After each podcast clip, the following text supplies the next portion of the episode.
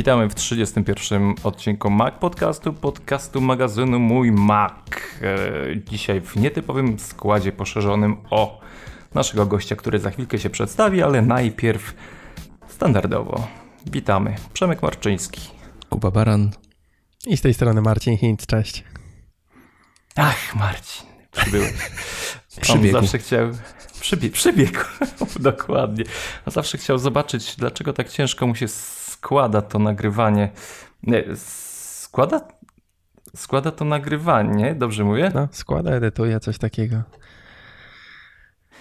Przyszedł na, mm, jakby to ująć, y, na kontrolę jakości może. Będzie nas uczył, jak to robić dobrze, żeby się nie musiał męczyć. No, bileciki do bileciki. kontroli. Ogólnie będziemy chcieli y, dzisiaj tak naprawdę tak naprawdę powiedzieć y, o y, naszym życiu w chmurze. Bo Marcin y, podzielił się swoimi wrażeniami po odsłuchaniu pierwszej części, która w sumie miała być o chmurze, ale wyszło jak czasem wychodzi, gdy się rozgadamy z Kubą. Nie, nie będę chyba przytaczał, bo tak trochę może jakaś mniejsza młodzież, może ktoś z dziećmi słucha, wyraził się nie ten teges, no i powiedzieliśmy, że musi przyjść, żeby nas tutaj wesprzeć swoją mową o, o, o tym, jak żyjemy, pracujemy w chmurze, czego używamy. Mm, ale panowie, może zaczniemy najpierw od, od newsów, tylko Kuba, goń, goń, bo ostatnio się rozpuściłeś, nie, zawsze bicza używałeś, a tym razem co to było, co to było? No, zaczniemy od iPhone'a 8 znowu, bo wiesz, tak mało czasu zostało do premiery, że chyba czas się spieszyć z plotkami. No i ja bym chciał się dowiedzieć, z czego Marcin by chciał od iPhone'a 8, chociaż mi się wydaje, że on na razie czeka na coś innego jeszcze. No tak, ja od iPhone'a 8 chciałbym, e, żeby był dostępny w dniu premiery. To może Mission Impossible, ale taki feature po prostu, żeby był, nie? Tak, to było, myślę, w ogóle zaskoczenie. Nieoczekiwana sprawa i tak dalej. Tak, to, to by było coś. To by był efekt wow, by był naprawdę wielki.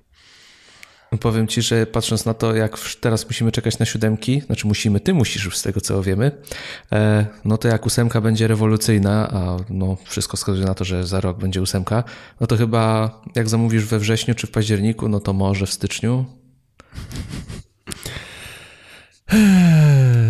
No tutaj generalnie można by porozmawiać też o Samsungu i tak dalej, że, że może faktycznie innych telefonów już nie będzie w sprzedaży, e, ale to chyba wątek na kilka innych podcastów. E, no liczę, że, że jednak będzie co najmniej tak źle, znaczy co najmniej tak dobrze jak teraz. O. Że w ciągu miesiąca nie wybuchały, nie? No właśnie, no, no. A słuchajcie, y, ta plotka, o której mamy mówić, bo no, wiem, że Marcin Zamówił, zamówiłeś w dniu y, startu? W dniu premiery rano, Sprzedaży? ale nie jakoś super rano, tylko tam, nie wiem, dziewiąta chyba, coś takiego. O, I dostałeś od razu termin na, na kiedy? Na, koń, na przełom, na koniec października, początek listopada. Można się załamać, co? To, Ciężkie ale życie. w iPhone'ie w iPhone'ie, w iPhone'ie 8 może, możliwe, że zobaczymy całkiem nowy materiał, z którego będzie wykonany, a będzie to coś, co już możemy zobaczyć w tej chwili w zegarku, czyli ceramiczne wykończenie.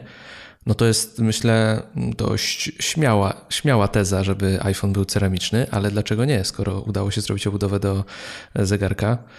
No to może i telefon. No plusem na pewno jest to, że ceramiczna obudowa na pewno nie będzie blokowała fal, więc nie będzie problemu z antenami. E, no ale jak z trwałością, ciekawe, jak z trwałością takiej ceramiki, chociaż no, ceramika jest dość twarda, więc raczej nie byłoby problemu. A jak, jak wy myślicie, jest to realne, że on będzie ceramiczny? Ja myślę, że tak, że nie wiem, czy widzieliście testy siódemki teraz. Yy były testy wytrzymałościowe, gdzie gość tam pod odpowiednim naciskiem i tak dalej yy, sprawdzał, czy które elementy są według niego, według jego testów, z jakich materiałów. I wyszło na to, że yy, ani przycisk home, ani yy, osłonka obiektywu nie są szafirowe. E, więc może po prostu Apple chce na którejś z konferencji powiedzieć, że obudowa jest 93% mocniejsza i teraz Szaj zrobiła, żeby ósemka była ceramiczna. Jakaś super mocna, nie wiem. Nie no, śmieję się, tak, ale e, no jak zrobili zegarek, ja nie, bo generalnie jest chyba, materiały mają to do siebie, że im są twardsze, tym są bardziej kruche, prawda? Tak to chyba Zgadza często się. bywa. No właśnie. Dokładnie.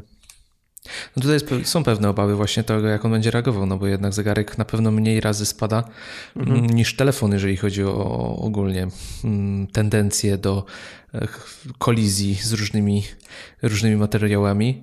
Więc no to ta ceramika, no pytanie właśnie jak ona będzie trwała. Mówi się właśnie o tym, że, że głównie to będzie telefon będzie szklany, więc ten przód i tył powrót do tej linii 4S, a teraz pytanie, czy jakieś elementy będą ceramiczne, czy to będzie, czy to rzeczywiście jest wielka plotka, no ale czemu nie? Może, może akurat właśnie ta ceramika ma być tym gwoździem programu, który spowoduje, że wszyscy zrobią wow, no bo co nowego mogą zrobić w materiale, a na pewno nie mogą się cofnąć w rozwoju, że tak powiem, e, więc no, ja jestem naprawdę ciekaw. Jednej rzeczy możemy być pewni, ekscytującej ceny, która e, zostanie przypisana do tego modelu, bo nie wiem, czy panowie zauważyli, jaki koszt trzeba ponieść kupując e, właśnie Apple Watcha serii 2 z ceramiki w porównaniu do tych modeli, które są. E, warto tutaj przypomnieć, że 2000 zł kosztuje taki sobie mm, zegarek, powiedzmy zwykły, aluminiowy, który już nikomu nie robi wow, a wiecie, kojarzycie ile kosztuje ceramika? 5,5? 6 tysięcy? 5 tysięcy? 6300. A widzisz, byłem blisko. 6300 bez złotóweczki, przepraszam, y, ukłon strony marketingu. Bardzo ładna cena, 3299 zł. Bardzo trudno to się wymawia, ale zapada głęboko w pamięć. Wiesz, mm. mo może to będzie właśnie jakaś wersja iPhone'a y, Edition w ceramice. No tak jakby mogli teraz Jet Black mm. zrobić, nie? Może właśnie Jet Black jest jakimś przyłożeniem pod to, jak, się, jak będzie telefon w ogóle szedł w połysku, nie? Jak, jak, jak on się sprawdza, jak ludzie na to idą. A z tego co widać, no wszyscy szaleją na punkcie Jet Black, więc dlaczego nie? Jestem ciekaw. Jestem ciekaw ceny, jestem ciekaw y, no, tego kruszcu, który, który może być użyty do konstrukcji tego urządzenia, bo może to być coś zupełnie innego, jeśli może jak przód a dobra, już nie odpływam tutaj za bardzo. Ja mam Może jeszcze jedno ciekawie. pytanie do Marcina, bo rzadko u nas gości, więc nie pytaliśmy go chyba nigdy o to. Powiedz mi, który iPhone był twoim ulubionym wizualnie? Czwórka. Znaczy 4, 4S, nie? Najlepszy ekran. 4, 4S jest silny. Najlepszy ekran 3,5 no nie, nie mają wyboru, no teraz jest, wiesz, trzech nas to już muszą zrobić szklanego iPhone'a nowego, no to już nie ma opcji. Tak. No aczkolwiek z tym ekranem tak się śmieję cały czas, że 3,5 było najwygodniejsze, no ale mm, teraz się zupełnie inaczej korzysta z tego telefonu, jakby trzymamy coś zupełnie innego i korzystamy z tego zupełnie inaczej, więc dlatego pierwszy raz spróbuję plusa tym razem, właśnie czekam. No, no ja, się, ja się broniłem przed tymi większymi ekranami, ale tak jak ty, jeżeli miałbym teraz kupować nowego iPhone'a, to myślę, że szedłbym w plusa właśnie. Ja no, tylko plusa. Nie, nie. Wszyscy się bronili, a, a, każdy coraz większe telefony kupuje, więc coś tam no, no, jest. No. Ale tak jak Marcin mówisz, do, dobra uwaga, że ciężko porównywać te poprzednie ekrany, bo tak naprawdę te telefony coraz na coraz inny sposób zaczynamy używać, więc coraz mniej patrzymy na tą wygodę też momentami, a coraz bardziej na to jednak, ile można na nim zrobić. Mhm, mhm, dokładnie. Zresztą y, zobaczcie, ile daje 3D Touch, ile daje wygody podczas y, obsługi dużych ekranów to naprawdę idzie w takim kierunku, że już wkrótce nie będziemy musieli sięgać wysoko mm, do zmiany y, funkcji, czy tam opcji przeskakiwania pomiędzy jakimiś rzeczami w systemie. Wydaje mi się, że część zostanie przeniesiona. Y, aparat, aparat jest takim fajnym przykładem tego, że ta zmiana y, przód, tył użytkowania kamery, ona została przeniesiona niżej tutaj mm, pod palec pod kciuk. Wygodnie można spokojnie w plusie do niego sięgać, bez konieczności yy, korzystania z drugiej ręki. Także coś tutaj też się dzieje, jeśli chodzi o samą budowę interfejsu i mm, no, 3D Touch tu pozamiata chyba wiele problemów związanych z dużymi ekranami. Dobra. Ja ci powiem, że od tego momentu, jak się te duże ekrany pojawiły, to właśnie doceniam te aplikacje, gdzie ten interfejs rzeczywiście był przebudowany, gdzie ten zasięg kciuka, te wszystkie funkcje przyłączania się między interfejsem, dostępu do jakichś tam podstawowych rzeczy, rzeczywiście pod tym kciukiem się znajdują, czyli w dolnej części ekranu, bo jednak wyciąganie tego do góry, a zwłaszcza w kontekście plusa, no trochę bez sensu. No ale tak jak jeszcze tutaj trzeba wspomnieć, że no już teraz mamy tą funkcję tego podwójnego dotknięcia Touch ID, kiedy ten ekran zjeżdża do dołu, więc też nie ma problemu większego. Chociaż no w plusie jest ten problem, że kciuk może być za krótki, żeby dosięgnąć tej drugiego, drugiego końca ekranu, więc tutaj jest problem. Jak słyszę większość osób, które go mają, to mówią, że jednak dwie, dwie ręce trzeba używać. Nie? Ewolucja zrobi swoje. Myślę, że nasze dzieci może nie, ale dzieci naszych dzieci i dzieci ich dzieci to już spokojnie będą dotykały. Nawet bez obniżania tego ekranu do lewego rogu górnego, bo to już jesteśmy tym, środowi- tym pokoleniem takim. Nasze dzieciaki to już nos w ekranie, ale no, tutaj chyba problem jest znany korzystanie z dużego ekranu ma. Cenimy to, że nie potrzeba wyjmować komputera, żeby już powiedzmy sobie dość swobodnie korzystać z dobrodziejstw internetu. Także no, coś za coś. Płacimy właśnie tą swobodą, wygodą dużego ekranu, ale myślę, że coś się dzieje w tej materii właśnie yy, dostosowywania do naszych preferencji manualnych y, interfejsu. Coś będzie, będzie dobrze. Ja czuję, że tutaj może być tutaj fajna rewolucja, nie tylko związana z y, iPhone'em, mm, tym y, jak to mówimy, już nienumerowanym iPhone'em, iPhone'em, New iPhone, ale w systemie mogą też namieszać sporo, korzystając, no już powtórzę się enty raz, bo ja mam totalny odjazd, jeśli na iPadzie nie mogę korzystać z 3D Touch, to mnie strasznie irytuje. No ale to świadczy o, o mocy tej mm, funkcji. Dobra, iPhone 8, już wiemy, ceramika będzie, y, możecie składać pieniążki. 27 y, październik, coś fajnego chyba. No wszystko wskazuje na to, że prawdopodobnie będzie wtedy konferencja i zobaczymy nowe MacBooki w końcu jako, a plotka wynika z tego, że zostało przeniesione chyba e, bodajże mm, ogłoszenie wyników finansowych o dwa dni, właśnie ze względu na to, że e, był konflikt terminów, więc możliwe, że rzeczywiście ten keynote się odbędzie. Chociaż ja nie, nie jestem w, e, może jakimś fachowcem od finansów, ale trochę mnie dziwi, że tak ważna rzecz jak ogłoszenie wyników finansowych, gdzie tutaj no myślę, że masa ludzi na to czeka, inwestorów, mogła być przesunięta ze względu na to, że chcą pokazać nowe maki, ale no, no dla mnie maki są najważniejsze, ja to jestem w stanie zrozumieć. Ja też. Ale y, słuchajcie, to będą MacBooki czy MacBooki Pro? Czy o czym się mówi gdzieś w kuluarach?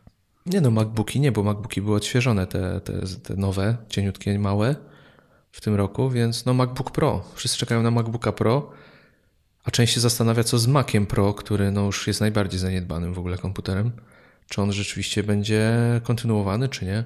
Czy może podzieli los X serwów i po prostu zniknie z, li z linii produkcyjnej Apple'a. No nie, no chyba aż tak to nie. No. Nie, no bez przesady. No, Wypuszczą coś No ja też tak uważam, że bez przesady, ale już ty, tak dużo czasu minęło, no ciekaw jestem, ciekaw jestem strasznie. Czekam na tę konferencję chyba bardziej niż na premierę iPhone'ów. Czekałem w tym roku. No ale poprzedni Mac Pro też chyba bardzo długo był nieodświeżany, nie? I wszyscy czekali na tego śmietnika teraz nowego. No i on też jest trochę w ofercie, przestaje się opłacać go kupować i może też ludzie czekają na nową wersję. A wracając do MacBooków, no ja się bardzo cieszę, że one teraz, jeśli w ogóle wyjdą, to że teraz wyjdą, bo jak swojego kompa wymieniałem, to właśnie tu koledzy z pracy mi mówili, że poczekaj może, bo w wakacje, bo w czerwcu wyjdą nowe. Ja mówię, kurczę, ale no do czerwca tam było miesiąc czy dwa. Mówię, nie no, zaryzykuję, najwyżej w czerwcu się będę wkurzał, nie? No i w czerwcu dupa, nic nie było, później lipiec, sierpień, nic nie ma, jest październik, a ja tutaj już pół roku działam na kompie, więc cieszę się, że nawet jeśli wyjdą, to że dopiero teraz. Ale zobacz, właśnie, ty jesteś osobą, która kupiła go niedawno, gdzie już dużo się mówiło o tym, że nie warto kupować, że czekać. No powiedz mi, odczuwasz to, że ten komputer może nie był odświeżany jakoś nie w ostatnim czasie? Czy jest to rzeczywiście cały czas dobry kombajn do twojej pracy? Znaczy, ja kupowałem Retinę 15, nie Maca Pro.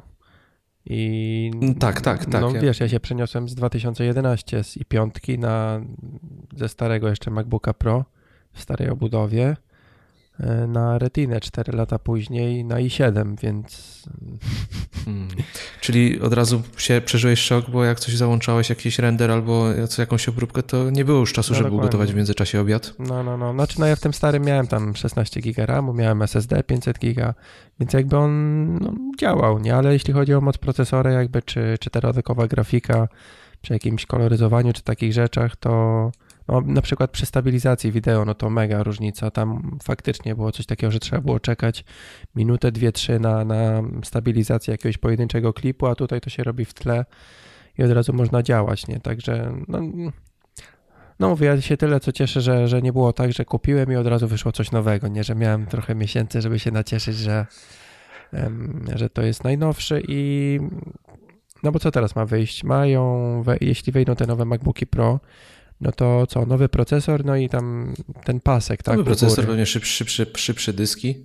No chyba mówi się o tym, że OLEDowy ten pasek ma być, tak? Jakiś funkcyjny. No dobra, ale Ciekaw... tak, myśląc racjonalnie, że tak powiem, to no to nowy procesor to wiadomo, bo to się zmienia co roku, czy co, co, co ileś, ale czy ten pasek to jest coś takiego, co oprócz wow, w takiej codziennej, no, czy może w codziennej pracy pomoże, ale czy to jest coś takiego, co dzięki czemu powinienem zmienić roczny komputer?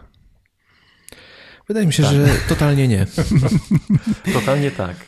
A tego oddaj nam. Odpowiedź jest zawsze twierdząca. E, no dobra, ale co ma być na tym e, pasku? On będzie tylko wyświetlał coś, czy będzie również e, przyciskać można było w niego? Nie, on ma być normalnym paskiem funkcyjnym, dotykowym i mhm. będzie prawdopodobnie um, zmieniał się w zależności od uruchomionej aplikacji.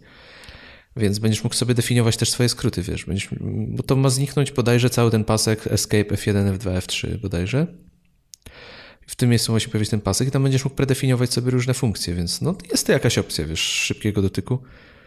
Mhm. Ale czy, no wiadomo, to zawsze się to mówi, że zawsze się mówi o tych nowych funkcjach, że nie wiadomo, czy to będzie w ogóle użyteczne, a potem się okazuje, że wiesz, jak już do tego siądziesz, to siadasz do swojego, powiedzmy, nowego, starego MacBooka i już mówisz, kurde, no szkoda, że nie mam paska OLED, nie?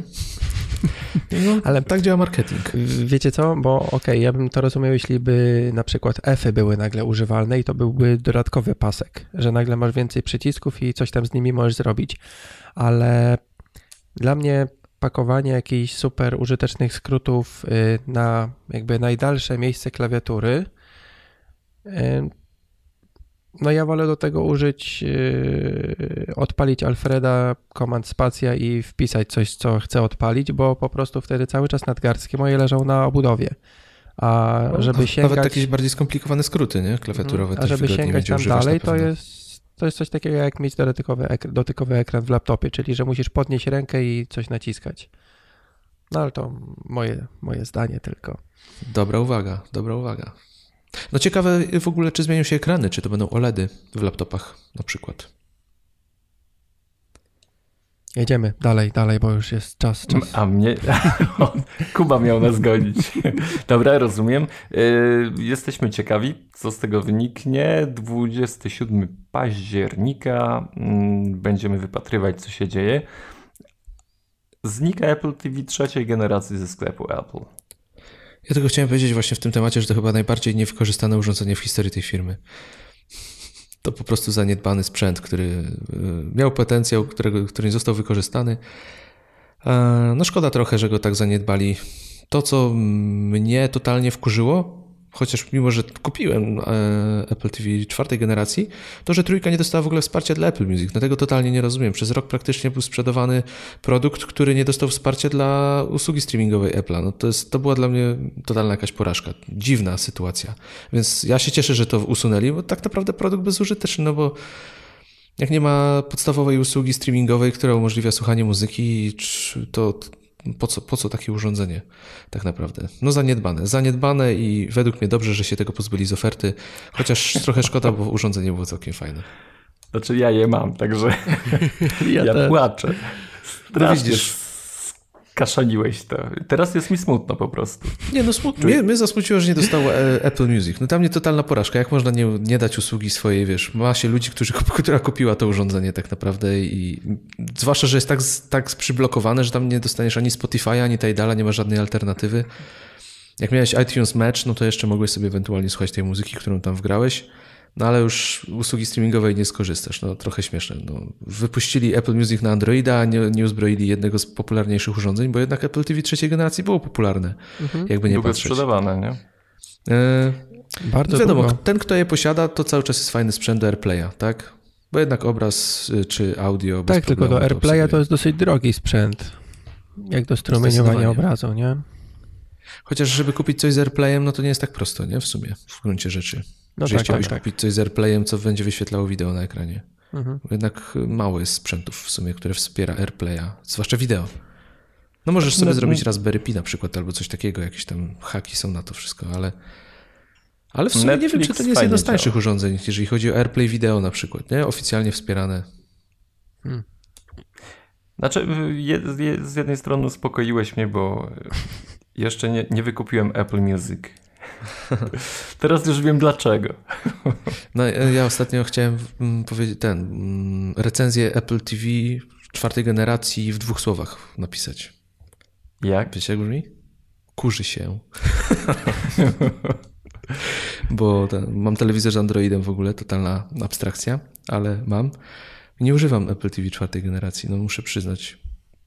Nie używam jej, bo, bo po prostu Apple TV głównie korzystałem do Apple Music a teraz jakoś tam, nie wiem, jakoś nie słucham po prostu przez, przez Apple Music i, i ten, no, szczerze mówiąc, leży i się kurzy, więc szczerze mówiąc zastanawiałem się, czy jego nie sprzedać i nie wrócić do trzeciej generacji, bo mam, mam, mam akurat swoje Apple TV trzeciej generacji u rodziców, więc szczerze mówiąc zastanawiam się.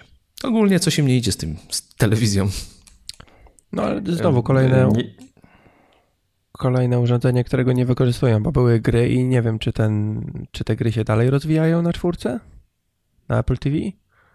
Coś, coś tam się chyba pojawia, ale powiem Ci, że nawet tego nie śledzę, bo wiesz, sterować przez pilota to jakoś nie mam za bardzo ochoty. No pojawiła się ta aplikacja, co prawda na iPhone'a, że możesz to używa, jego używać jako pilota, ale no kontrolera na pewno sobie nie kupię za te 200 zł, wolę sobie go dokupić do PlayStation drugi kontroler za te pieniądze tak mhm. naprawdę, nie? Mhm.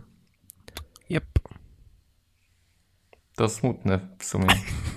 Ale powiem wam tak, no niewykorzystany potencjał ale inni mają gorzej. Inni mają gorzej, nawet bym powiedział, no dość gorąca sprawa ostatnich dni.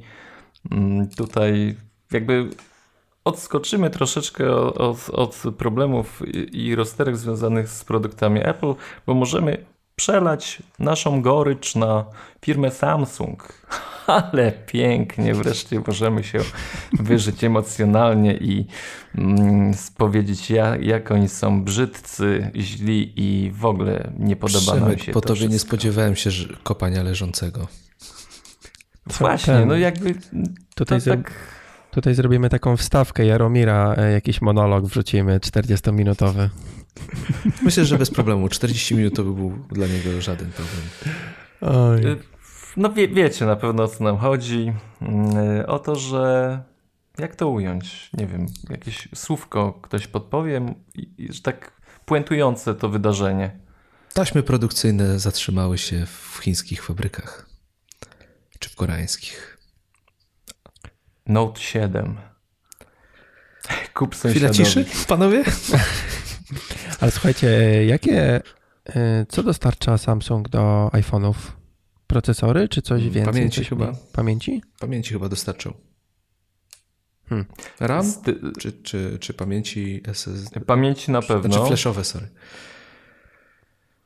Y, nie, nie, jestem przekonany co do y, procesorów, bo tam y, przynajmniej w iPhone'ach 6S dwa różne. były dwa. Tak, bo ludzie tam spinali się, który jest szybszy, który mniej na baterii. Wytrzyma i tak, tak dalej. Tak, tak, tam mhm. były jakieś totalne, totalne różnice, których nie dało się jakoś normalnie zweryfikować, ale walka była. Nie, masz rację, procesory, mimo że projekt Apple'a to to produkował Samsung, a potem dołączyła ta druga firma, nie? TSMC bodajże? Mm, tak, coś takiego. No, no, no.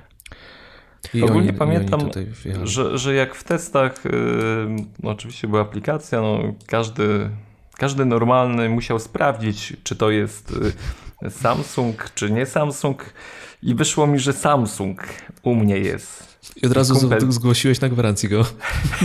Kumpel do mnie pisze, no i co? niekoszerne, tak? I mówię, kurde, no człowieku, no wygrałeś to, wygrałeś. Mm, e, no ale no, Samsung ma problem, duży problem z Note 7, czyli e, płonie to urządzenie. E, płonie nawet jeśli ogromna część urządzeń zniknęła z rynku, wracają je z powrotem, oddając użytkownikom nowy, działający sprzęt i okazuje się, że on też płonie. Wszędzie płonie, u sąsiada w garażu płonie, ktoś z gaśnicą płonie, yy, mieszkania płoną, samochody, w samolotach płoną. To już naprawdę, to nie, to przestaje być śmieszne, nawet z punktu widzenia takiego bezpieczeństwa na, naszego. Zobaczcie, że. Takiej wtopy chyba jeszcze nie było, szczerze mówiąc, co? Kojarzycie? żeby tak masowo był, były jakieś wybuchające, palące się telefony? Nie pamiętam, żeby aż tak głośno o tym było, ale może to jest właśnie też sytuacja taka, że my coraz więcej mamy tych urządzeń, coraz bardziej z nimi się zżywamy. Tak sobie pomyślałem, że dobra, no to jest Samsung, to jest y, tylko Note 7, a co by było, gdyby taka usterka pojawiła się w samochodzie? Przecież zobaczcie, jaka, jaka olbrzymia odpowiedzialność w tym momencie spada na inżynierów. To nie jest tak, że kiedyś Nokia przestała ci działać, mówisz, o kurde, antenka mi odpadła, nie? Tyk i koniec. W tym momencie to już y, nie mówię nawet o tych aplikacjach, które miałem. Ja nie miałem, ale współczuję oczywiście wszystkim, którzy nie kupili y, produktu Apple, tylko Samsunga mieli, nie wiem, jakieś swoje e, karty kredytowe, jakieś są w podróży, biznesowe rzeczy załatwiają i to nagle płonie, no znika.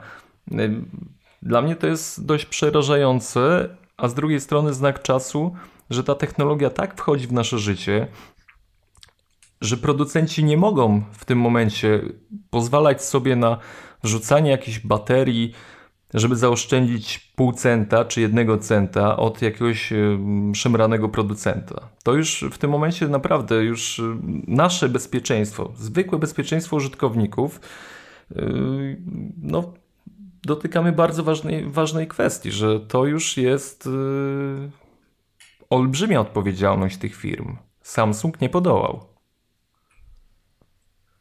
No nie podołał, nie podołał. Powiem ci, że Zastanawiam się, podsumowałem co. Ja się zastanawiam, co by było, gdyby to Apple miało taki przypadek, to po prostu, wiesz, teraz to tam się mówi, nie? No, no, fajnie, śmiesznie, nie? Znowu wybuch w restauracji albo w Burger Kingu kobieta rękawicą łapała, co frytki przed chwilą smażyła, bo gorący był. Ale gdyby to był iPhone 7 Plus, to wystarczyło, że byłoby pięć takich przypadków na świecie i był pozew zbiorowy i w ogóle to myślę, że w wiadomościach, nie w wiadomościach nie, bo w wiadomościach o innych rzeczach mówią teraz. W faktach może by powiedzieli, to w ogóle pierwsza wiadomość by była, że w ogóle iPhony wybuchają, nie? Znaczy teraz generalnie. A druga ten... rzecz, to ja się zastanawiam, jak, jak oni wyjdą z tego impasu w ogóle i czy seria Note jeszcze będzie w ogóle istniała kiedyś. Ale tak jeszcze do tego, co mówiłeś, informacje teraz w ogóle bardzo szybko się rozchodzą, więc tak naprawdę nie wiem, ile tych notów jest. Może też jest ich 30, a taka fama poszła. No, nie wiem, nie interesuję się, jakby nie śledzę tego, ale no, wiesz, teraz jednego Wydaje iPhone'a się, ktoś że... podgrzał gdzieś w mikrofali, czy coś wrzucił i cały świat to zdjęcie jedno obiegło. No dokładnie. Wiesz co, e, ja, też, ja to zawsze, ja to brałem ogólnie na dystans, ale jak pojawiły się komunikaty w samolotach o tym, że proszę wyłączyć Note 7, a najlepiej wysiąść mhm. z tym mhm. Note'em i nie wracać, no to, to, już, to już ci powiem, że coś jest na rzeczy chyba. Zbiorowa histeria tam. Jako ten PR z Samsunga bym powiedział, że zbiorowa histeria i walcie się wszyscy. Dokładnie. Nie no, jak już zatrzymali fabryki, bo już niby nie produkują Note'a, to już mhm. myślę, że już Chyba jednak to nie jest 10 y, albo 20 telefonów. No, coś jest nie halo. Kurde, no nie teraz? przygotowałem się. Nie przygotowałem się, bo miałem tą informację. Znaczy, y, przygotowałem się, a. Mm, Przemek miał to na naucie 7, ale spłonął przed chwilą. miałem, zapisałem to sobie właśnie na, na, na naucie, tak. I nie mam tego. Nie, nie podzielę się tymi liczbami, aczkolwiek. Yy, widzicie, z pamięci tego nie, nie przywołam, bo chciałem to wyrzucić. Um, ale to były takie dość e, srogie cyfry, jeśli chodzi o, o Note'a. To nie było właśnie, że tam pięć urządzeń akurat... A co, miałeś statystyki rzeczywiście? Ile tego poszło? E, nie, tam niekoniecznie tak było, ale mm, no, pojawiła się informacja, wiecie co, nie chcę strzelać. Dobrze, współczuję im bardzo. Mm, życzę wszystkim użytkownikom Samsungów powrotu do zdrowia. Ciepłej zimy. Y ciepłej zimy i myślę, że niech ten rynek się rozwija. Androida i w ogóle Samsunga. Życzymy im wszystkiego najlepszego, a my będziemy powoli zmierzać ku e, tematowi głównemu. Zobaczcie, jesteśmy w połowie odcinka, dochodzimy, kończymy tą sekcję newsów w trzy osoby. W trzy osoby. Kończymy sekcję newsów i zaczynamy temat główny o naszym życiu w chmurze. Y, zrobi, zrobiliśmy z Kubą wstęp. Zapraszamy Was do poprzedniego odcinka, ale y, Marcin chciał nam opowiedzieć dużo o swoim życiu w chmurze. Bo stwierdził, Dla wyjaśnienia, troszeczkę... Marcin nie, nie słucha hip-hopu ani y, muzyki reggae, więc życie w chmurze tu chodzi o technologię o technologii w chmurze. A ogólnie chcieliśmy porozmawiać troszeczkę o tym, y, z jakich aplikacji korzystamy tak świadomie i czy nam się w ogóle zmienia taka optyka patrzenia na y, użytkowanie sprzętu komputerowego poprzez fakt, że żyjemy w chmurze. Marcinie, co nam powiesz o tym? Z czego korzystasz? Czy ta chmura jest w Twoim życiu obecna? Mm, tak. To e, był 31 odcinek Podcastu. Wiesz co?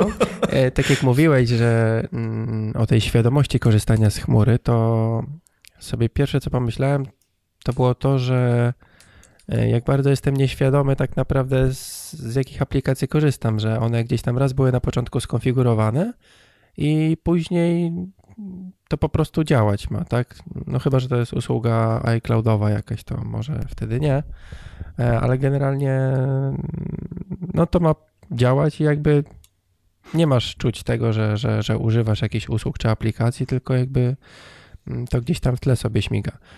E, no z aplikacji, których ja korzystam, no to nic jakiegoś specjalnie, specjalnie ciekawego. Dropbox na przykład, gdzie wszystkie jakieś wymiany plików, jak mm, z ilomaś tam osobami współpracuję, chociażby przy tym składzie podcastu, tak, to mm, właśnie, a propos Dropboxa, taki tip od razu, e, bo, bo kiedyś się bałem tego robić, zawsze jak synchronizuję, jak ktoś ci udostępni folder w Dropboxie, to on ci ląduje w głównym katalogu Dropboxa, nie?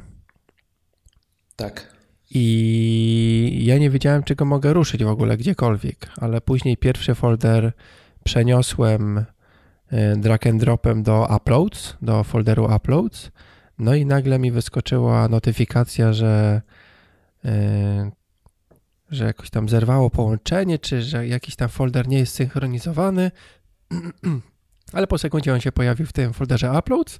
No i generalnie wszystkie tam później kolejne foldery, które współdzieliłem z ludźmi, przerzucałem. Jakby teraz mam porządek w Dropboxie, bo wszystkie współdzielone foldery mam w jednym folderze schowane.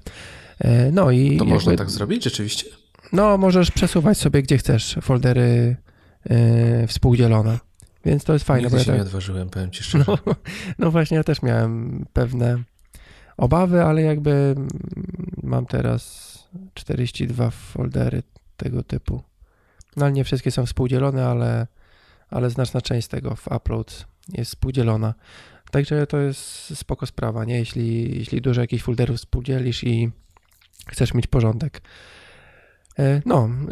Z, z tego, i... z tego, co mówisz, przerwę ci na chwilę, z tego, co mm. mówisz, to rzeczywiście trochę tego tam masz, bo tego, wiemy, że, że komunikujesz się na pewno przez Dropbox, tak jak mówisz, sporo plików do ciebie trafia. A powiedz mi, czy Dropbox kiedykolwiek, mm, nie wiem, zawiódł cię pod względem, nie wiem, coś się posypało, coś poszło nie tak, e, jakiś totalna kaszana się zrobiła? Mm, czy zawiódł mnie?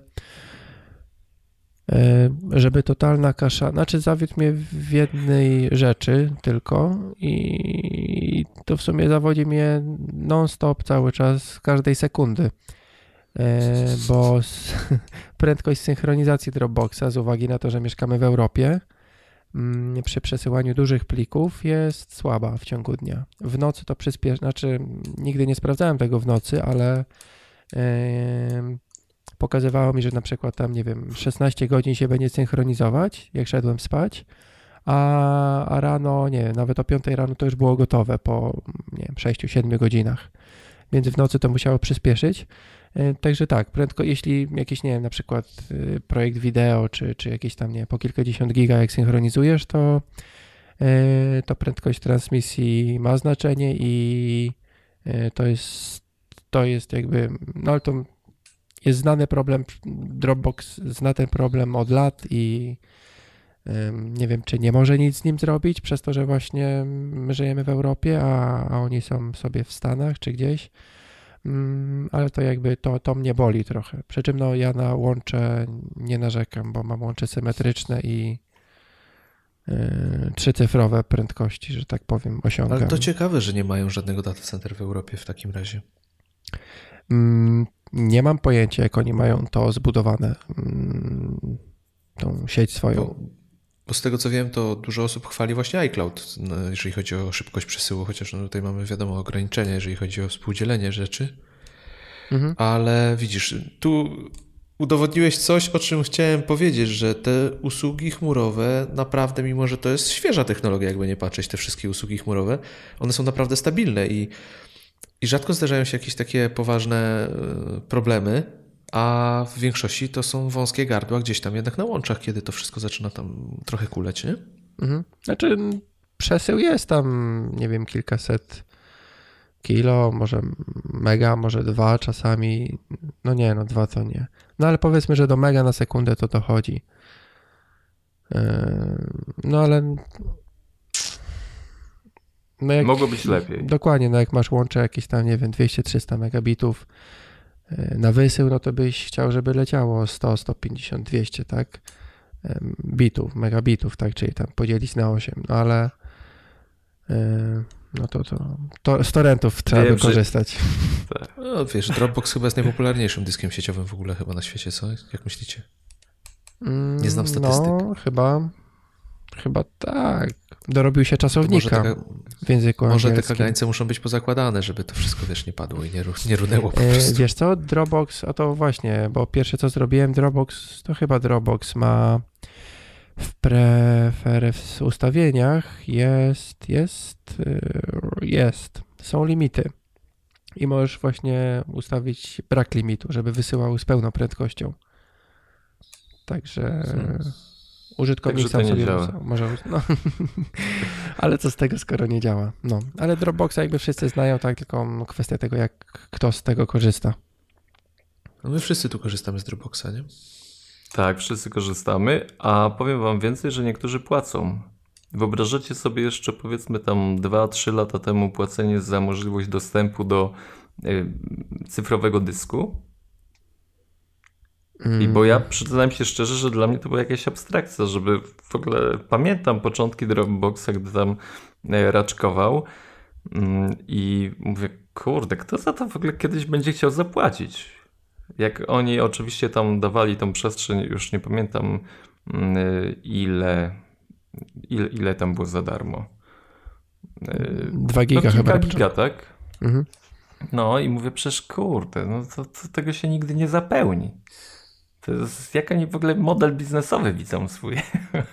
A to w tym momencie wcale mnie zupełnie nie dziwi fakt, że mm, ludzie chcą wydawać na to pieniądze. A powiedzmy, że Dropbox kosztuje 12 euro w tym biznesowym, y, w ofercie biznesowej. 12 euro od osoby, gdzie tam bodajże 5 osób to jest minimalna ilość zespołu, a ta wersja Pro bodajże 8,25 euro.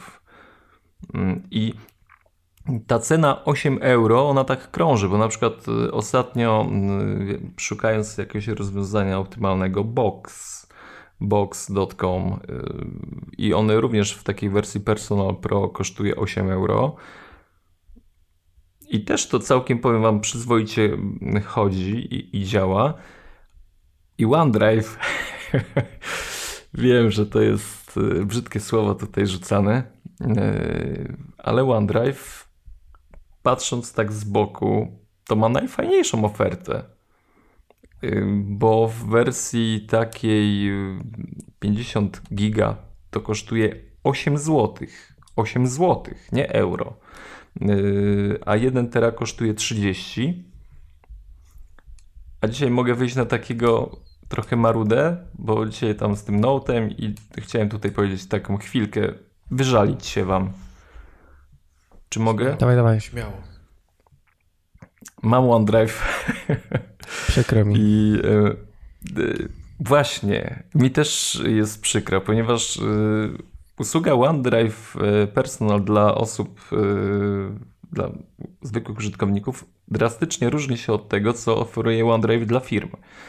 Ja mam usługę OneDrive dla firm i wyobraźcie sobie taką sytuację, że y, ten OneDrive nie potrafi synchronizować y, folderów, które mają polskie nazwy.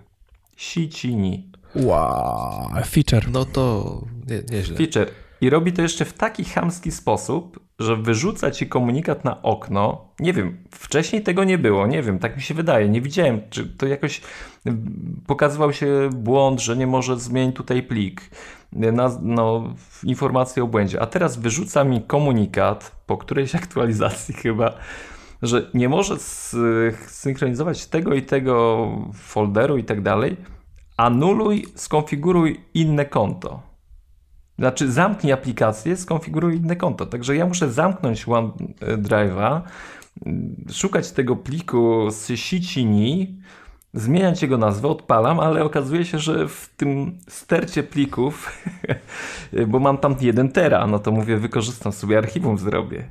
I co chwilę mam komunikat o błędzie i ostatnio, nie wiem, no taki dramat, no wiecie, taki dramat użytkownika produktów Apple, który naprawdę wierzy w firmę Microsoft i dostał z liścia. Wiesz co, kiedyś jak wybieraliśmy, testowaliśmy różne formy komunikacji w, w magazynie, w mój Mac, e, ty właśnie mówiłeś, że na OneDrive'a można by wrzucać artykuły, ktoś tam mówi jakoś inaczej i padł właśnie argument ceny, że OneDrive no, faktycznie jest znacznie tańszy. E, pierwsze co zrobiłem to odpaliłem Mac App Store i wpisałem OneDrive. I tam jest wytłumaczone, dlaczego on jest tańszy, jak spojrzysz na sekcję mm, opinii. To tam się dowiesz, dlaczego cena jest taka, jaka jest cena. E, dlaczego jest taka, a nie inna cena. Mm, większość opinii, większość ocen to, to jest jedna gwiazdka i, i nie, że nie działa mi na beta Sierra, tylko ludzie piszą swoje żale, argumenty, dlaczego jest ta jedna gwiazdka. Więc jakby mm, dla mnie to był argument, żeby jednak e, nie używać niczego, albo nie wiem, Google Drive, albo czegokolwiek takiego. Bo z Google Drive'a na przykład też korzystam e, i mi się sprawdza spoko, aczkolwiek nie używam przez aplikację, bo nie chcę trzymać tego wszystkiego na swoim dysku, tylko jeśli coś wrzucam, to wrzucam przez normalnie web appkę. A ja wam powiem, że ja najchętniej korzystałbym z iCloud Drive będąc szczerym. No ale nie da się do końca z tego korzystać, niestety, tak jakbym potrzebował, no bo mm, dla mnie, tak jak i dla Was, największą zaletą tych dysków jest możliwość współdzielenia danych, udostępniania, e, współpracy, kolaboracji, brzmi jakbyśmy partyzantkę uprawiali.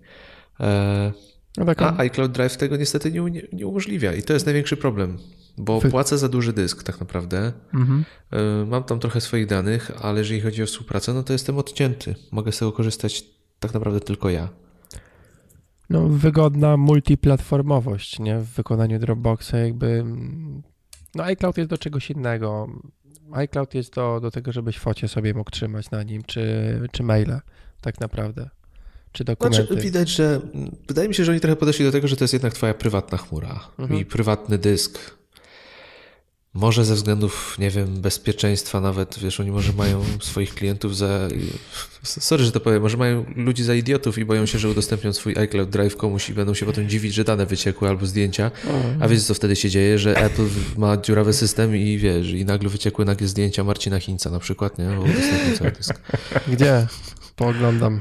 No, no nie, ale, ale właśnie brakuje mi tego, bo nie wiem, wy jakie macie doświadczenia z iCloud Drive? W ogóle korzystacie z tego dysku, czy, czy nie? Korzystam, bo codziennie backup się robi tam telefonu. No ja tak, korzystam zapisując y, tam dane, które aplikacje tworzą, ale dotykasz fajnego tematu, który y, też jakby nasuwa mi się automatycznie w w rozważaniach nad życiu w chmurze, e, że zobaczcie, jak podchodzicie do kupowania aplikacji, programów w tym momencie.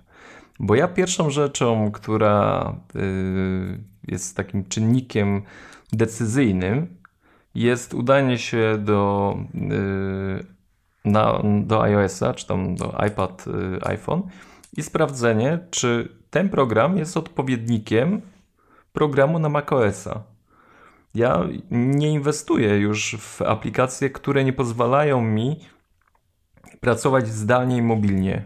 Mobilnie, yy, czyli tworzę sobie jakiś dokument, biegnę gdzieś tam yy, w miasto, chcę przypomnieć sobie, a kurczę, może to bym zmienił, odpalam telefon, zmieniam te dane Wracam do domu, do komputera i znowu mam aktualny plik y, tekstowy, czy, czy mm, ostatnio znowu wróciłem dość y, wiernie do MindNote, do, do tej, y, jak to się nazywa? Mapy wiecie, myśli. Mapy myśli. Genialna aplikacja i, i to jest, powiem wam, kolejne świadectwo tego, że przynajmniej ja bardzo mocno w tą chmurę wchodzę, w cyfrową. Nie wiem, czy macie podobne doświadczenia, czy, czy też do tego tak podchodzicie? Ja całkowicie się z tą zgadzam i właśnie teraz o tym też pomyślałem, że jak szukam jakiejś nowej aplikacji, to ona musi być i na iOS-a, i musi być na, na macOS-a. E, no bo jednak ta, chcemy mieć tą możliwość, wiesz, szybkiej edycji w locie gdzieś tam, kiedy wychodzisz z domu. No i to pokazuje właśnie to, jak bardzo jesteśmy od tej chmury już uzależnieni, bo bez niej byłoby to raczej niemożliwe, no bo tak naprawdę większość aplikacji e, potrafi korzystać z tego CloudKita, czyli tego, co Apple udostępnia z deweloperom, e, czyli tego środowiska, gdzie dane są przechowywane, są przechowywane w chmurze, wszystkie aplikacje są gadają. Tak samo korzystają z iCloud Drive'a. A nawet jeżeli nie z iCloud Drive'a, no to nie wiem, takie aplikacje jak Day One e, przeszły też na swoje rozwiązania, gdzie przechowują dane. No i jak najbardziej, no, ważna uwaga, rzeczywiście. Jeżeli aplikacji nie ma na wszystkie, znaczy na, tą platform, na dwie platformy, iOS i macOS, no to dla mnie jest raczej bezużyteczne. Jakbym szukał rzeczywiście czegoś nowego, no to myślę, że to byłby jeden z głównych czynników wyboru. Mhm. No my w ten, w wartościach firmowych, w takiej jakby misji spisanej mamy, że tylko tego, tego typu narzędzi powinniśmy korzystać, tak? Dlatego na przykład e, no Michał Śliwiński się wkurzał długo na, na Google Drive'a bodajże, czy na Google Docsy, że na iPada Pro mm, tego tam 12-13 calowego mm, Drive nie był jakoś skalowany czy coś, znaczy Docsy Google'owe przez wiele miesięcy po, po premierze urządzenia. Gdzie Chyba no, w wakacje dopiero wiesz, zrobili, nie? Tą aktualizację. A nawet nie wiem, jakby średnio mnie to obchodziło. E, no ale jakby aktualizacje bardzo często w ogóle wychodzą e, tych aplikacji, a nie pojawiało się to. W ogóle teraz chmura to jest ciekawy, ciekawy temat, bo tutaj nie chodzi tylko o wymianę plików, ale o synchronizację. No chyba, że my mówimy tylko o wymianie plików, no bo... Nie, nie, no mówimy tutaj właśnie nie, nie. O, tym, o tej synchronizacji. O naszym cichym sprzymierzeńcu w pracy codziennej. No, no, no. no w, ogóle, w ogóle No mów Przemku. No dobra. Mów, mów, mów. No nie, nie mogę ci zabrać głosu. Dokończ. A czy nie? Tylko jednym ja zdaniem.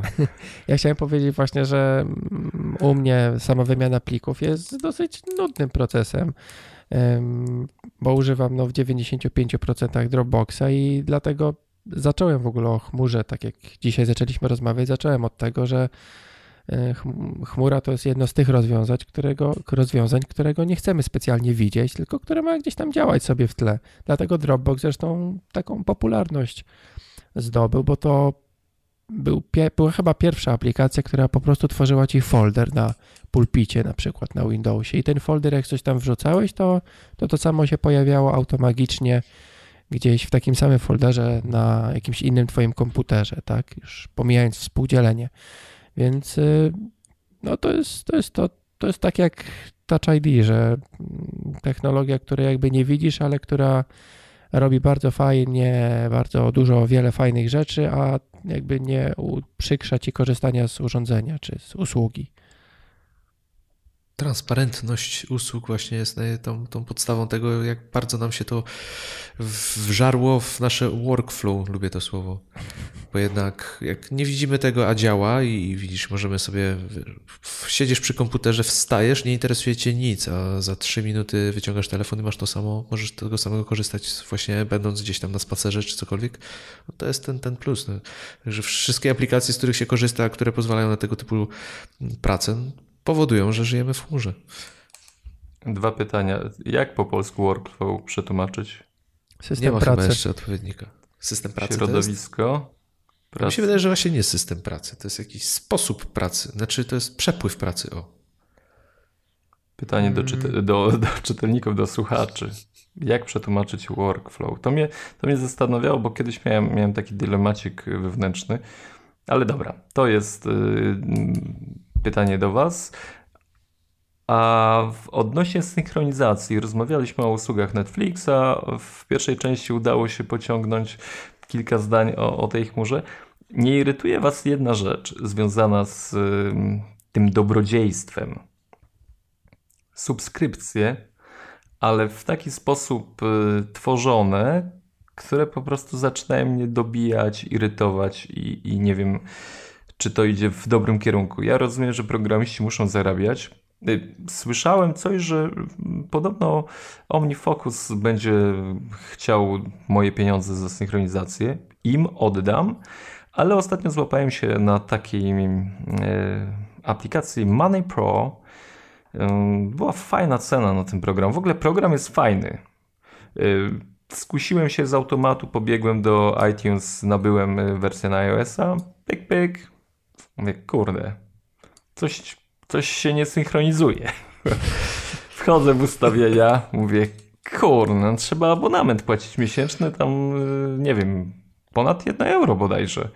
A na rodzinę to chyba 4. Mówię, nie no, kurczę, wiecie, o, uiszczać opłatę, gdzie ten program tam powiedzmy kosztował y, 5 euro, mm, y, tylko po to, żeby móc przejrzeć moje wydatki, które popełniłem gdzieś w ruchu i one, żeby lądowały do jednej bazy. Dobra, no szanuję, szanuję model biznesowy tego, tego producenta oprogramowania, ale kurde, miejmy jakieś granice i miejmy, nie wiem, jakieś samopoczucie do, do, do ocen, za co możemy zmuszać, czy, żo- przepraszam, żądać od użytkownika yy, opłat. No, jeśli to byłaby roczna opłata, spoko. Ale miesięczna, no ludzie, sorry, ale dziękuję. E, ale to Przemek chyba po prostu jest kwestia przyzwyczajenia, za co płacimy te subskrypcje, bo ja na przykład płaciłem, ja miałem, jeśli chodzi o taką mm, finansową aplikację, e, korzystałem z MoneyViz, MoneyViz e, 2, która kosztowała też na każdą platformę coś tam kosztowała. I jakby synchronizacja była, była w cenie powiedzmy bez żadnego abonamentu, ale chcieli 5, znaczy chcieli, no z tego nie trzeba było korzystać, ale 5 dolarów czy 5 euro miesięcznie mm, za automatyczne podpięcie do Twojego konta bankowego, ściąganie mm, jak to się nazywa, historii konta. No także jakby nie musiałeś wprowadzać. Historii rachunku, tak? Dokładnie, nie musiałeś wprowadzać tych y, paragonów, tylko one automatycznie ci się tam pojawiały i ewentualnie je modyfiku- modyfikowałeś. Ja z tego korzystałem kilka miesięcy, ale za dużo było i tak roboty, więc w ogóle porzuciłem wpisy, spisywanie wydatków po, po, po dwóch latach. Ym, ale ym, tak jak teraz opowiadałeś, że euro za synchronizację nie, a ja mówię, kurczę, ja płaciłem 5 euro, tylko za coś zupełnie innego, nie, nie za samą synchronizację, do której jesteśmy przyzwyczajeni, że, że za to się nie płaci, tylko za coś innego. I właśnie ciekaw jestem, czy jakby ten model biznesowy tej firmy, która zrobiła taką aplikację, byłby inny, że oni by, nie wiem, sprzedawali tą apkę za, za 4 euro, a pakowali do niej reklamy na przykład i za brak reklam, chociaż nie, no płatna aplikacja z reklamami, to też nie wiem, czy to by, czy to by pasowało, ale jeśli by za coś innego, jakby za jakiś dodatkowy feature by, by kazali sobie płacić, to czy to by nie było lepiej odebrane po prostu przez klientów, nie? Bo synchronizacja, kurczę, no... Płacimy za serwery, to wszystko roku, tak, okej, okay, no. ale wiesz, chodzi mi o taką y, jakby osoba, która będzie maniakalnie dbała o swój budżet, dla niej to będzie super. Mhm. Będzie mogła mieć wszystko w jednym miejscu. To yy, nie, jakby nie chcę oceniać yy, samego faktu, że konkretnie ten producent za synchronizację miesięcznie będzie ode mnie pobierał y, jakieś dane, bo mówię, jeśli by to robił OmniFocus, używam tego namiętnie, często potrzebuję tych danych wszędzie, y, z tym jest nieco inaczej, y, ale po pierwsze chodzi o, o, o to, że wchodzimy w taki obszar, gdzie może, nie mówię, że jest i że to jest akurat ten konkretny przypadek, że za cokolwiek będziemy musieli ponosić opłaty abonamentowe. Już jakby wdziera się to w nas, że płacimy miesięcznie, nie wiem, właśnie Netflix, HBO Go, jakieś Spotify, Music y, i, i tak dalej. To są takie pierwszej potrzeby, można powiedzieć. Dobra, nie, no telewizja nie jest pierwszej potrzeby, ale muzyka i jakieś inne rzeczy są. Oczywiście każdy ma inne, ale boję się tego, że nie wiem, będziemy mieli grę, y, która będzie, będziesz skakał jakimś ludzikiem po jakichś platformach, i żebyś miał możliwość przejścia do następnego etapu czy, czy czegoś innego, będziesz musiał płacić miesięcznie jakąś tam pieniążki. Nie mówię tutaj o jakiejś Warcraftie czy jakichś innych rozbudowanych grach. Chodzi mi o jakąś taką, że programiści będą czerpali z każdego jakiegoś popierdłeczki, że tak brzydko się wyrażę, pieniądze dla siebie, tak? I to nie będzie takie przejrzyste, bo ja kupiłem e, ten program z taką świadomością, że kurczę, to jest ok, nie? nie, nie ma żadnego tutaj e, problemu. A no dobra, już znowu, wie, trzy Wiesz minuty co, zostały. Jeszcze ja się wtrącę może Powiem Ci tak, dla mnie to jest y, porażka totalna, tak, takie podejście, że musisz płacić za synchronizację, bo według mnie synchronizacja to, może się obrażą na mnie deweloperzy, ale to jest jakiś taki no, psi obowiązek aplikacji, że ona się musi synchronizować, jeżeli kupuje ją na, na różne platformy. No to jest podstawa.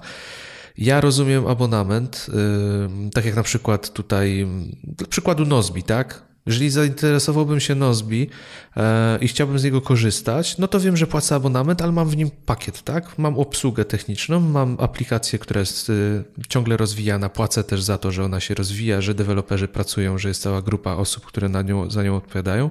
Płacę za to, że jest synchronizacja, za to, że są serwery. Ale jeżeli wykupiłbym sobie e, na przykład e, właśnie Nozbi, a za chwilę by się okazało, no fajnie, że kupiłeś, ale teraz płać nam jeszcze co chwilę za samą synchronizację, no to myślę, że miałbym z tym duży problem.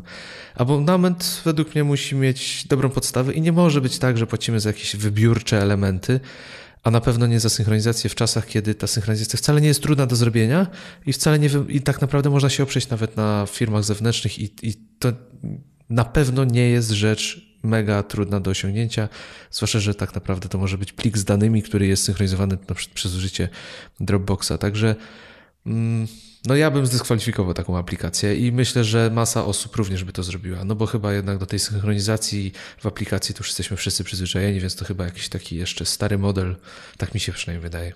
Właśnie nowy.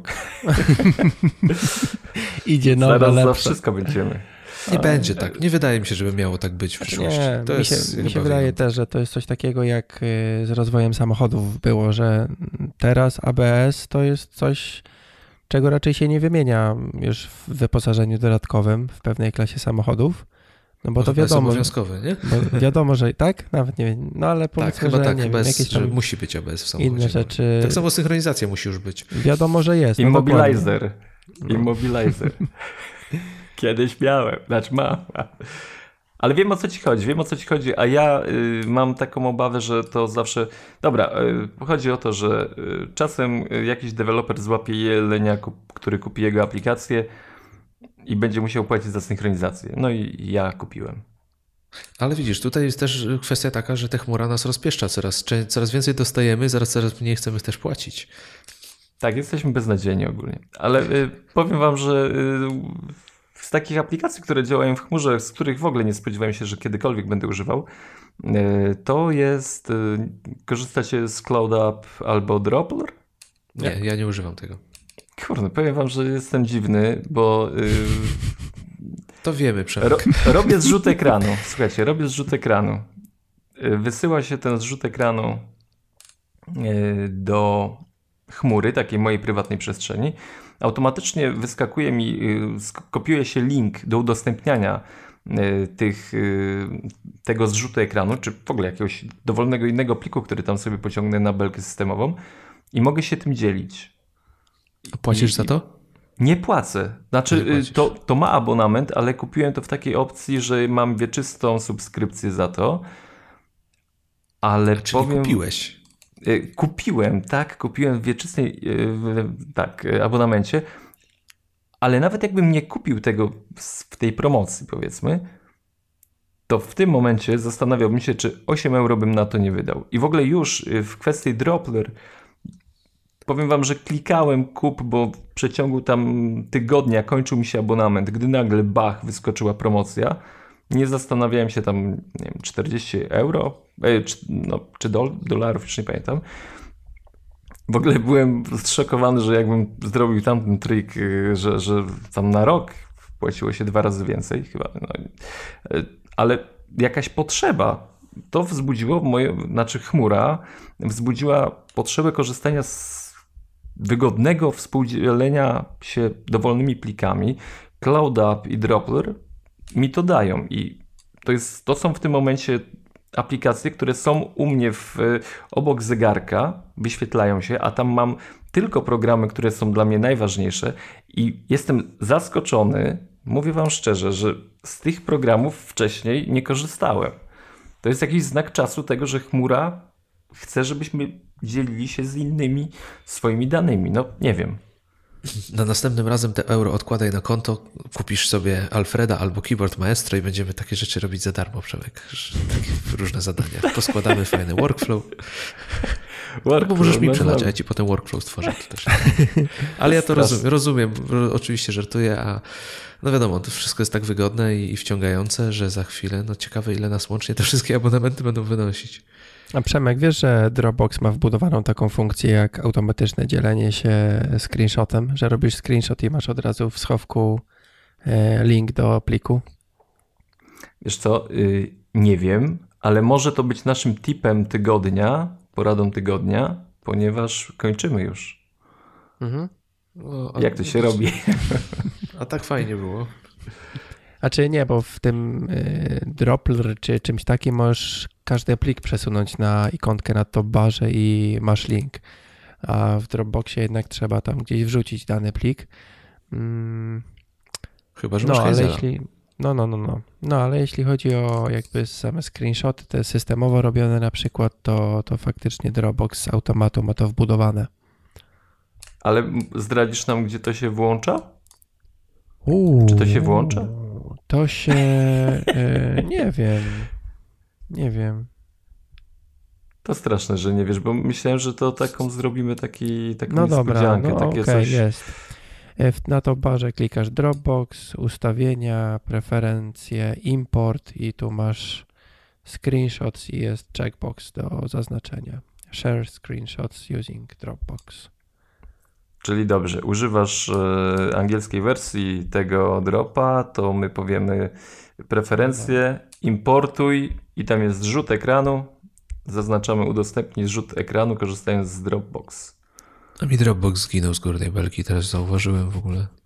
Wyłączył się, wyłączył stary, już koniec, to jest koniec tej audycji. Bo ogólnie była afera z Dropboxem, ale to kiedy indziej pogadamy.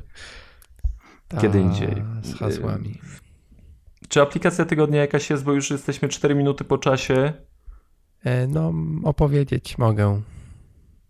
No to go, go, go. Śmiało mów. Dobrze, no ja szukałem aplikacji do podcastów, tak, o, takiej, która by była super fajna dla mnie i używałem przez dobrych parę lat Downcast, który to od którejś wersji systemu iOS zaczął się sypać i czasami było kilka miesięcy spokoju, czasami wypuścili jakąś aktualizację i się crashował strasznie. E, Czasami przez te, jak się wysypywał, to nie zapamiętywał na przykład w którym miejscu podcastu byłem, więc y, przez lata zaczął mnie później irytować. No i trzeba było się przesiąść.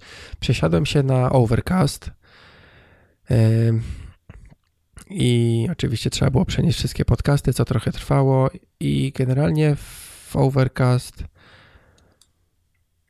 y, tam niewiele rzeczy mi pasowało. Znaczy były fajne, bardzo fajnie, szybko dostępne y, opcje do przyspieszania, usypiania za 30 czy za ileś minut, także to było fajne, ale, y, ale mi zależało na czym innym, więc zrezygnowałem. Przesz- Przeszedłem na oficjalną apkę, czyli na podcasty mm, w iOSie i tam jak dla mnie to nagle się okazało, że ta aplikacja jest fajna, tylko brakowało mi jednej rzeczy, takiej jak ja podcasty z podcastów korzystam tak jak z RSS-ów, czyli że schodzi mi tam, nie wiem, 5 czy 7 odcinków do odsłuchania, z tego wybieram dwa albo, albo trzy, albo żaden, więc zależało mi na szybkiej opcji e, oznaczania mm, odcinków jako przeczytałem, przesłuchane.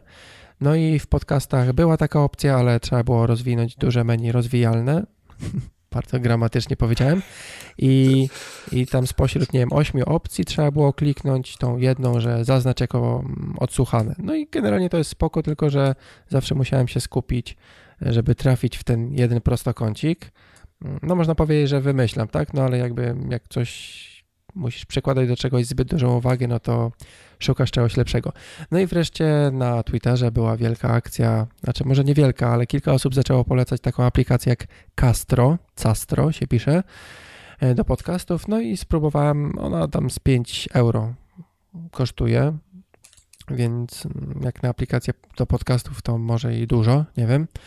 E, I no i co? No i jest spoko, bo właśnie to, na czym mi najbardziej zależało, czyli szybkie archiwizowanie czy szybkie e, odtwarzanie odcinków e, jest fajnie. Mam braki typu e, właśnie nie wiem, czy teraz tam jest taka funkcja, żeby zatrzymaj, na przykład jak idziesz spać i gdzieś tam podcast leci, żeby na przykład po danym podcaście zatrzymało odtwarzanie. W każdym razie, no, z tych, co do tej pory testowałem, to ta aplikacja najbardziej mi pasuje przez to, że wygląda ładnie, ładne animacje są, ładnie działa i jakby szybko można sortować sobie te podcasty, wyrzucając tych, których się nie chce słuchać.